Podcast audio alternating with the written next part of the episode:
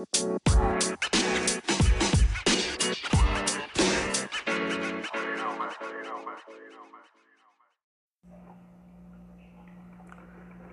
aí galera, tudo bem? Aqui é o professor Rafael Ademir. Estamos aqui com um novo capítulo aí, um nova, novo contato do nosso podcast.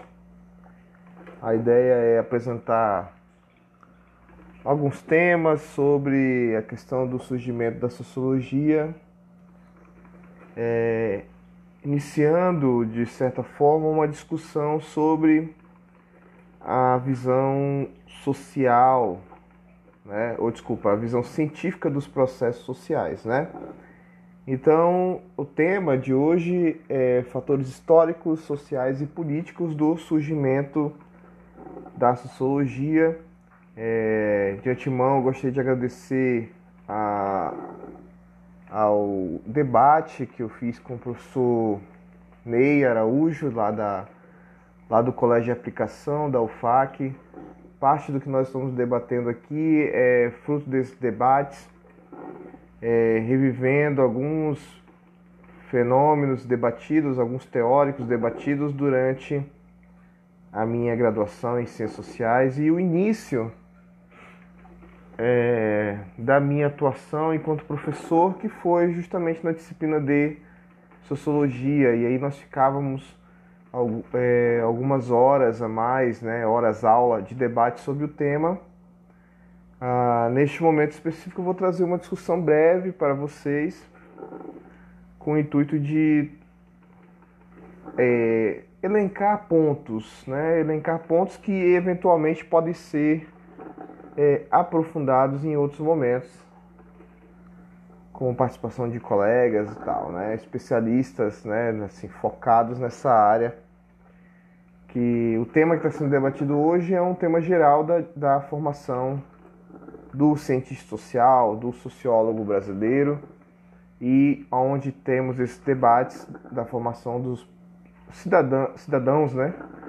É, e dos profissionais é, do Brasil, tá? Então vamos lá, o tema é esse. Peço desculpa aí pelo pela gafe da minha fala, mas foi tem a ver com sono, ainda não tomei meu café. Daqui a pouco eu vou tomar ele, né? E aí eu vou, vou errar menos, né? É... Hoje de manhã, antes de estar aqui com vocês, eu, eu li uma pessoa no Facebook corrigindo uma outra pessoa que falou, escreveu algo errado, né? Falou algo errado. E por mais que seja muito importante escrever corretamente, falar corretamente, é, em todas as profissões, eu tenho, e aí eu concordo com a galera que debate a questão do preconceito linguístico, eu tenho uma concepção de que é, existem muitas pessoas que falam errado, mas que atuam de forma positiva, né? Então, é, eu penso muito nisso, né? Dessa questão, quem é que vive para corrigir o outro e pauta o, o lugar de fala, o lugar político da pessoa por esses erros pequenos, né? Nós temos isso muito na nossa questão política, né? Eu costumo brincar que os nossos últimos presidentes todos, tirando o Temer, né, que tem aquela fala pausada, acadêmica, mas os outros presidentes que nós tivemos cometeram erros muito grandes nas suas falas, nos seus discursos preparados, né? Acho isso uma questão muito interessante e eu creio que nós podemos debater depois. Eu pretendo convidar um, colega da, da letras, da linguística, para estar tá falando sobre isso. Então vamos lá. É, primeira coisa que a gente tem que pensar é que a sociologia ela é uma ciência, né? E ela surge em um momento específico uh, da, da história da, do, da humanidade, podemos assim dizer, né?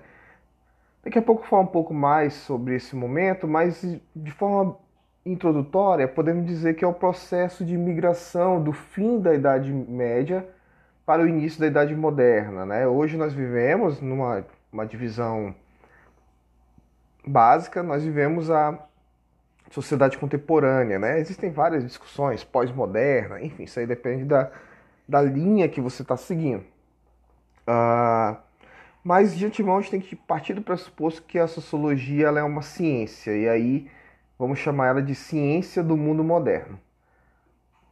Primeiro ponto: temos que diferenciar ciência de senso comum. A ciência ela analisa a partir de uma lógica. Ela, independente se ela é humanas, sociais, jurídicas, médicas, enfim, biológicas da Terra, né? Existem vários campos e subcampos da ciência, mas a ciência em geral ela tem uma característica que é utilizar o método, né? Ter uma problemática, utilizar um método para é, analisar aquele fenômeno e chegar a um resultado. Esse método pode ser qualitativo quando lida com a qualidade da informação e aí as ciências humanas vão se basear mais nos métodos qualitativos Uh, e o método quantitativo, que é lida com, a, com os números, com a exatidão das coisas, com a estatística e as ciências é, da engenharias, né, ciências da terra vão utilizar mais. Aí você pega as ciências da saúde, ciências sociais aplicadas que vão estar mais equilibradas nesse sentido, mas de antemão todas as ciências usam esses métodos quali ou quanti, né?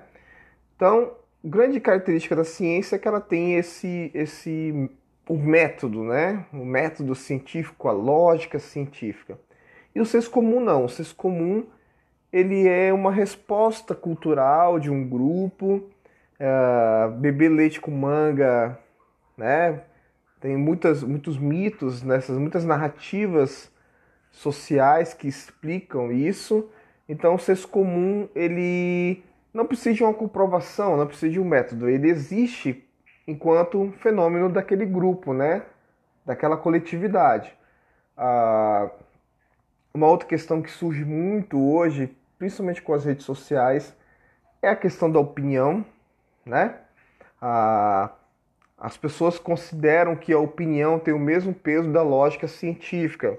Não tem. Né? É, eu estava debatendo isso com os colegas professores da saúde, eu, né, vocês, alguns de vocês me conhecem, mas eu dou aula de humanidades para curso de saúde, ciências sociais, biológicas, enfim. É, e aí eu tenho a oportunidade de estar conversando com colegas especialistas de várias áreas, do economista, do contador, do fisioterapeuta, do médico, enfim. É, isso é uma, uma coisa muito boa. E eu estava conversando com uma professora da área da saúde e falando assim, ó, é, por mais que eu não seja da área da saúde, eu tento usar a questão da lógica científica para entender esse fenômeno chamado coronavírus, na verdade Covid-19, né? É, enfim. E pra, tento usar a lógica científica. Eu vou ler os, os resumos dos artigos, eu vou conversar com os especialistas para ver o que está acontecendo porque a gente tem que ter essa separação do que é a minha opinião. A minha opinião, ok, todo mundo pode ter. Mas só que a minha opinião ela funciona num espectro muito pequeno.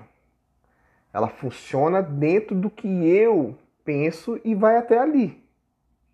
É a minha visão. É... Aqui no nosso podcast tem um capítulo sobre ideologia.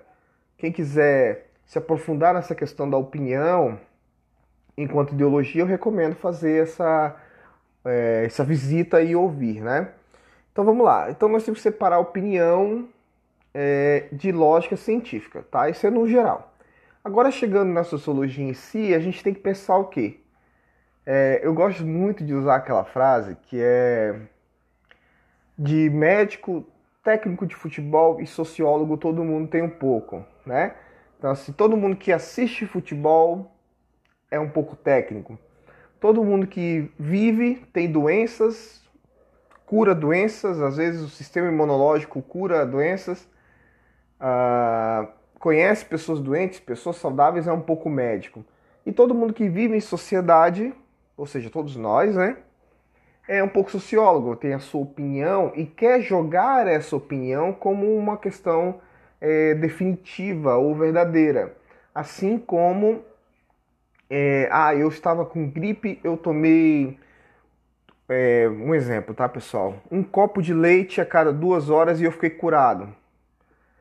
Lógico, pela minha lógica, que não é a lógica científica, é, leite cura gripe, tá? Então, assim, é, sem ter um estudo, uma amostra, uma randomização, tá? Um teste, uh, uma, uma teste, um teste verificado desses fenômenos, tá? Então, uma, uma questão que nós temos aí muito forte é que todos aqueles que vivem em sociedade têm as suas opiniões sobre a mesma, só que não são sociólogos. A gente tem que pensar isso bem claro.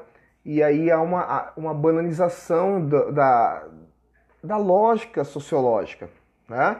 Uh, assim como eu penso agora que os colegas da saúde estão é, vendo isso, né? Porque todo mundo propõe. Você tem lá o prefeito, você tem o advogado, nada contra prefeitos nem contra advogados. Estou dando um exemplo, né? Você tem um, sei lá, um, um engenheiro, um professor, vou falar da minha profissão, né, para ficar bem equilibrado, falando qual é a cura para o coronavírus, né? Quando na verdade do outro lado nós temos especialistas apresentando é, análise de 200 pacientes, 56 pacientes, né? Tô pegando aqui alguns números de, de, de trabalhos que eu li e apresentando um resultado a partir dessa, dessa amostra, né? Desse grupo, de, desculpa, dessa população. É, então, na sociologia é a mesma coisa. Muitas pessoas pensam que, ah, eu fiz uma análise aqui que ah, ah, as crianças ficam na rua menos tempo que ficavam em 1990. Isso é por causa da violência. Legal, é uma lógica que você pode seguir. Agora, isso não é sociologia. A sociologia ela vai comparar vários dados, vários fenômenos. Né? De antemão, a sociologia já entende que todos os fenômenos sociais, isso é uma coisa que está muito na minha cabeça, são multicausais, né? ou seja, tem múltiplas causas. Tá? Então, o desmatamento em uma terra indígena não ocorre só porque vem na cabeça do, do, do invasor fazer aquele fenômeno. Existe uma pressão econômica, uma pressão política, existe uma visão para com a natureza, existe uma visão para com os povos indígenas. Enfim, existe, existem múltiplos. O processo de ocupação daquele território. Enfim, existem múltiplos fenômenos que devem ser observados e colocados aí numa no mixer, né, numa mistura que vai chegar a um diagnóstico, né, vou usar essa palavra. Assim como o vou dar um exemplo, o psicólogo ele não na primeira sessão ele não identifica, né, é, qual é aquela o problema que a pessoa tem ou qual é a origem do problema que a pessoa tem, né, que chegou ali apresentando. Existem sessões, fenômenos é, a, para se chegar a um diagnóstico. Mesma coisa na sociologia quando se analisa a sociedade. Então, quando você rapidamente chega a um resultado, é muito provável seu resultado está enviesado ou você é, é, teve um golpe de sorte. Isso aí acontece também, né? Então, assim, assim como pode existir um golpe de sorte da pessoa estar com um sintoma ABC e um leigo falar, ah, isso é isso é gripe, isso é um ataque cardíaco, é um golpe de sorte, né? que não tem a ver com o método, tá? Então a gente tem que colocar isso na balança para pensar a sociologia, tá? Continuando, a sociologia ela surge num, num momento específico da, da nossa da história da humanidade, né? Que é a sociedade moderna. Eu vou falar um pouquinho sobre a sociedade moderna. Alguns desses conteúdos vocês já viram ali no terceiro ano do ensino médio, dependendo da, da do, de como essas competências são trabalhadas ou quando você se formou no ensino médio, pode ter sido no primeiro ou no segundo ano, né? Sociologia deveria estar, por lei, disposta no, do primeiro ao terceiro ano, mas enfim, não vou entrar nessa discussão agora. Então vamos lá. É, nós vamos ter movimentos para o surgimento da sociologia, para arrumar a cama da sociologia, né? Igual o gato, quando ele vai deitar, nós temos que arrumar a cama para arrumar a cama da sociologia, nós vamos ter é, alguns movimentos intelectuais, políticos e econômicos, né, se misturando ali é, nessas três esferas. Uh, vamos lá. E eu vou falar aqui um pouquinho sobre cada um, tá? Primeiro é o Renascimento, né, o movimento renascentista que acompanha a da Revolução Científica que a gente vai falar, né? É, primeira questão, nós vamos superar o teocentrismo, ou seja, aquela ideia de que Deus está no centro, né? Caiu, é, quando cai a maçã não é mais Deus agindo, né? Enfim, é, mas é a ação da gravidade, né? Então isso é uma visão de como nós iniciamos esse processo de surgimento da sociologia e da sociedade moderna a partir da superação do teocentrismo, né? Temos uma visão de mundo mais humanista e temos também a humanidade como fator de interpretação. E aí começam os primeiros olhares para os, é, a causa, né? Ou, desculpa, a causa ou o motor dos fenômenos que ocorrem a partir da questão humana, né? Então, as pessoas não ficam mais é, doentes porque tem uma entidade naquela floresta, né? Esse pensamento mítico ele ainda existe, sempre vai existir. O pensamento religioso, né? Pensamento mítico e religioso não são a mesma coisa. Uh, isso também pode ser um, um, próximo capítulo do nosso podcast. Mas enfim, é, esse pensamento mítico ele vai continuar existindo, mas falando, falamos de sobremaneira ampliando esse processo, né? Então assim, é, o Renascimento e a Revolução Científica, ou seja, pensar o mundo a partir da ciência, é, se torna uma base para outros movimentos intelectuais e políticos, tá? Dentre eles, o Iluminismo, né? Já entrando no segundo ponto, o Iluminismo ou o século das luzes, né? Nós temos aí que deixar bem claro que o Iluminismo representa os interesses de uma classe econômica, tá? A, a burguesia, né? A burguesia se fala muito hoje nas redes sociais, mas muitas pessoas não sabem o que é a burguesia, muitas pessoas não sabem o que é ser um burguês, né? A, a burguesia é um, uma ascensão de um pequeno, de um grupo de, de comerciantes, né? Que residiam nos burgos, por isso nós chamamos de burguesia, que com o passar do tempo, com a acumulação de capital, acumulação primitiva de capital, vai ter força econômica e política para movimentar revoluções e fazer a sua a, a transformação da sociedade e nesse momento eu falo é, principalmente da sociedade europeia é, fazer uma mudança da sociedade para os seus interesses, né? Então nós vamos ter é, qual, que, que interesse é esse? O mercado, liberdade, é, o pensamento racional, né? Era preciso para que a economia burguesa se ampliasse, era preciso dominar a natureza. Então, quem vem dominar a natureza, né? Quem vem fazer os barcos se movimentarem, fazer as esteiras andarem, fazer energia elétrica, quem vem fazer isso? É a ciência, né? Então, a os movimentos intelectuais eles vão romper com aquele mundo antigo, o um mundo medieval, que era pautado que na submissão da lógica divina, ou seja, não, a ciência não era muito bem vista. A gente pode pensar isso a partir é, do exemplo de, de Galileu Galilei, das, das pessoas que eram queimadas, mortas pelo, pela, pela Inquisição, enfim, né? Ah, então nós temos o iluminismo enquanto uma filosofia que prega o princípio da igualdade e do liberalismo econômico, que coloca essa filosofia no centro né, do pensamento humano, e aí o iluminismo vai desembocar no século XVIII né, na é, Revolução Francesa, né, que vai aí é, ser o, o o grande marco de superação desse modelo antigo, do modelo medieval, para o modelo moderno, trazendo como lema liberdade, igualdade e fraternidade. Nós temos aí alguns anos depois, né, é, já a, a, ideia de que esses lemas não foram colocados em práticas, né, e hoje em dia nós temos certeza que liberdade, igualdade e fraternidade é, não foram colocados em prática, então, assim, mas de qualquer forma, a Revolução Francesa é o grande ponto que vai afirmar é, essa transformação, né? É, de um momento para o outro.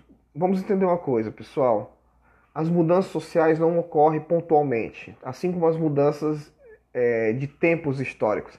Ah, ontem era tempo medieval, Idade Média, daqui para frente, de 6 horas em diante, vai ser Idade Moderna. Não é assim que funciona. São fenômenos né, que vão ocorrendo em cada país, né? um país se moderniza primeiro que o outro, enfim. Mas, para efeitos didáticos, para efeitos de traçar um ponto para ensino, para pesquisa, é, a Revolução Francesa vai nos dar esse recorte. Né? Vai ser o grande marco de implantação da, da sociedade moderna, quando o, a monarquia, o, o grande poder da igreja, naquele momento a igreja católica, e outras questões que impedi, impediriam né, a, o desenvolvimento da burguesia são superados. Né? A gente tem que deixar uma coisa aqui bem clara, tá? É, como eu falei no começo desse tópico, burguesia, o burguês é aquele que detém os meios de produção, tá? É, você não é burguês quando você trabalha e ganha bem. Você é um trabalhador bem remunerado. A gente tem que deixar isso bem claro. Você pode defender os interesses da burguesia, pode defender o capitalismo pensando como o melhor sistema, mas isso é uma outra questão que não te coloca naquela classe social, tá? Isso pensando, desculpa. Isso pensando que nós temos duas classes que vão estar é, em conflito, isso é uma, uma corrente teórica e existem tantas outras que nós podemos debater.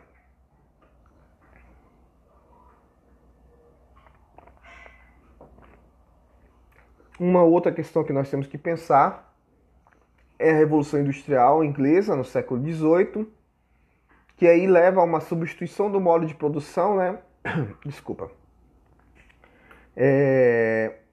Nós passamos da, da manufatura, né? Daquela produção onde é o, o artesão que vai estar trabalhando Só um momento, pessoal. Quem é morador de Porto Velho sabe que nós estamos com umidade no ar muito baixa.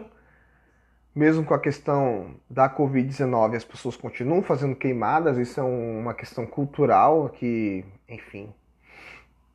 A cultura tem sido um processo muito forte, né? Quando a gente debate Covid-19. E eu tenho feito alguns debates com relação a isso em Porto Velho, Rondônia. Por ser nascido em Rondônia, então, assim, nós temos aí um fenômeno que atrapalha muitas coisas. Atrapalha quem está se recuperando, atrapalha os idosos, a visibilidade e atrapalha nós, professores, que temos que falar por 20 e tantos minutos, como eu estou falando agora, sem parar. Então, deixa eu beber um pouco mais de água.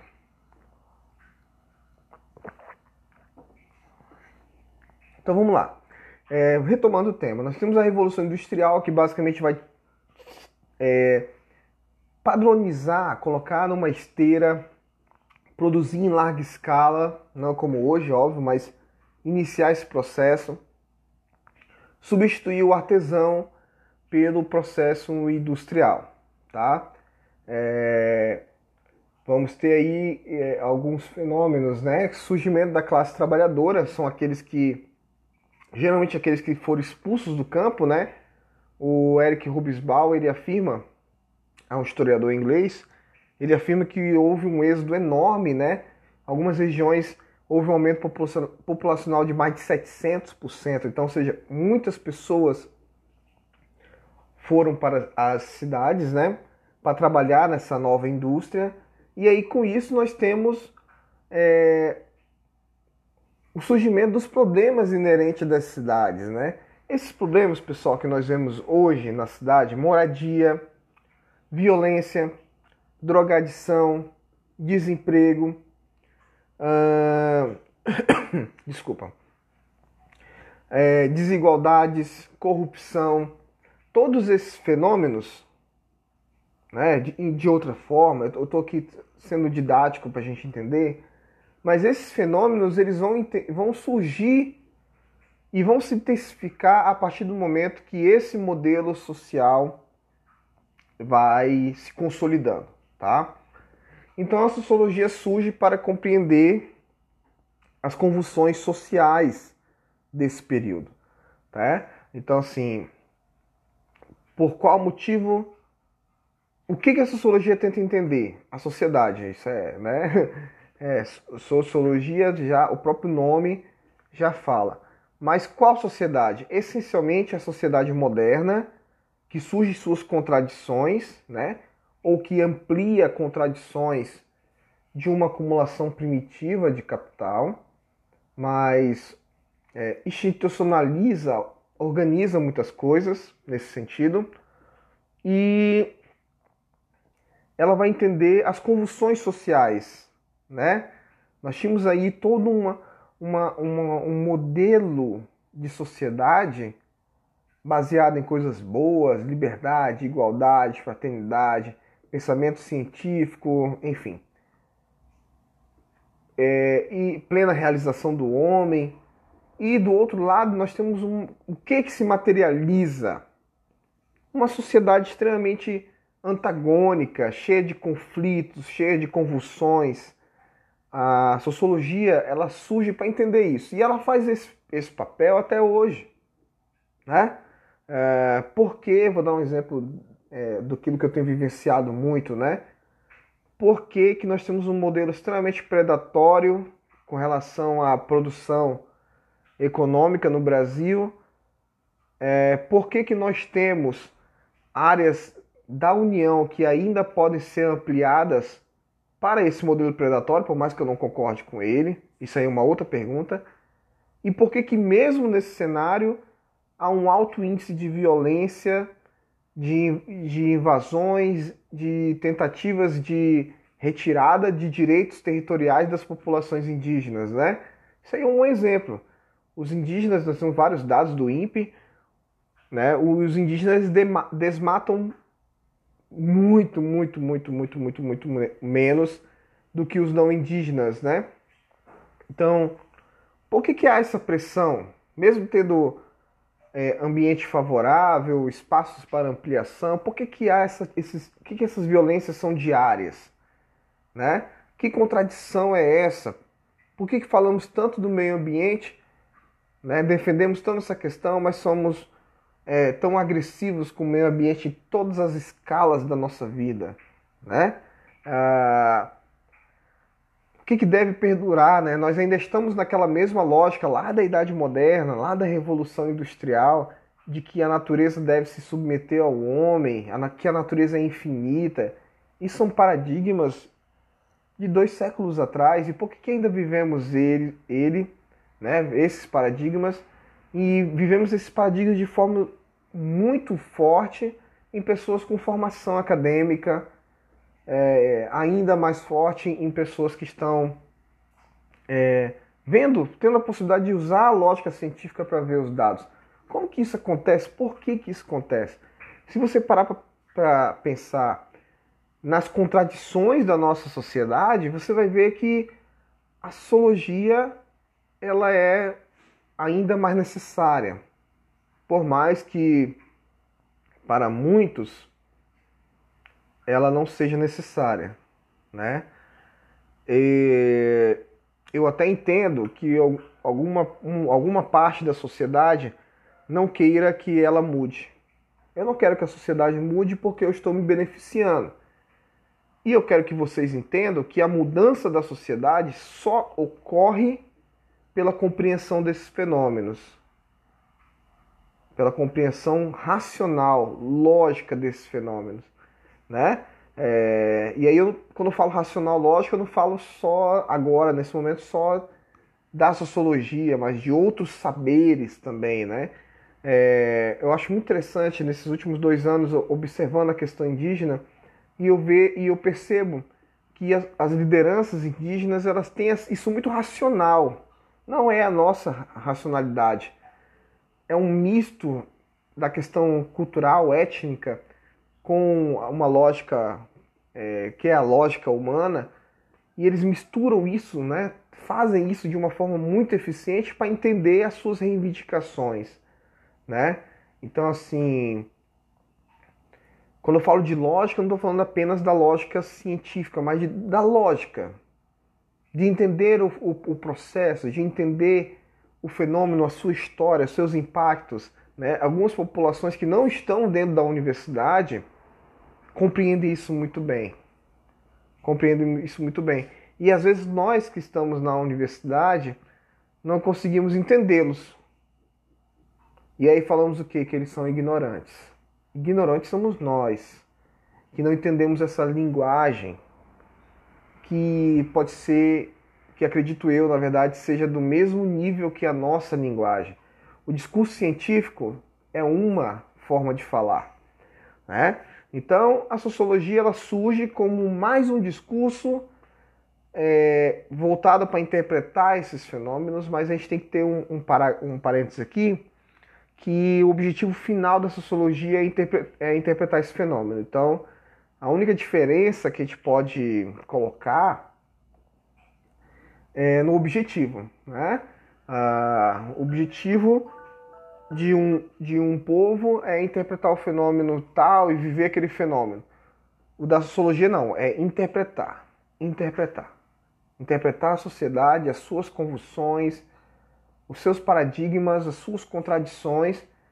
Ah, professor, mas é, para que serve a sociologia? Isso é um título do, de um livro do Zygmunt Bauman, né? Ah, depende para aquelas pessoas que eu estava falando antes, que têm interesse que a sociologia, que a sociedade continue como está, a sociologia não serve para nada. Mas para nós, sociólogos e não sociólogos, acadêmicos, não acadêmicos, a sociologia é uma ferramenta onde nós podemos alterar a sociedade. E quando eu falo alterar a sociedade, não necessariamente você querer quebrar o sistema político do país, enfim. Mas altere a realidade da, sei lá, do grupo assistencial da sua igreja, da sua associação de bairro. Altere a realidade é, da escola, né, que você está ali atuando como professor altere positivamente. E onde a sociologia entra nisso? Ela vai te ajudar a entender. Ela vai te ajudar a entender o fenômeno. Então você pode ser pedagogo e ter as técnicas pedagógicas, a teoria pedagógica. A sociologia da educação vai te ajudar a entender. Depois você entende, você aplica a sua técnica. E isso vale para todas as profissões. Né? A sociologia é, uma, é o que nós chamamos de ciência pura ela não tem uma intervenção direta. Mas isso não quer dizer que ela não pode ser uma ferramenta para intervenção. Muitos sociólogos fazem esse movimento, né? De interpretar primeiro e depois propor, mas de agir, de alguns sociólogos foram políticos, né? Acho que o maior assim exemplo, independente se você concorda ou não com ele, é o Fernando Henrique Cardoso. Ah, assim, maior no sentido de maior conhecimento da população, né?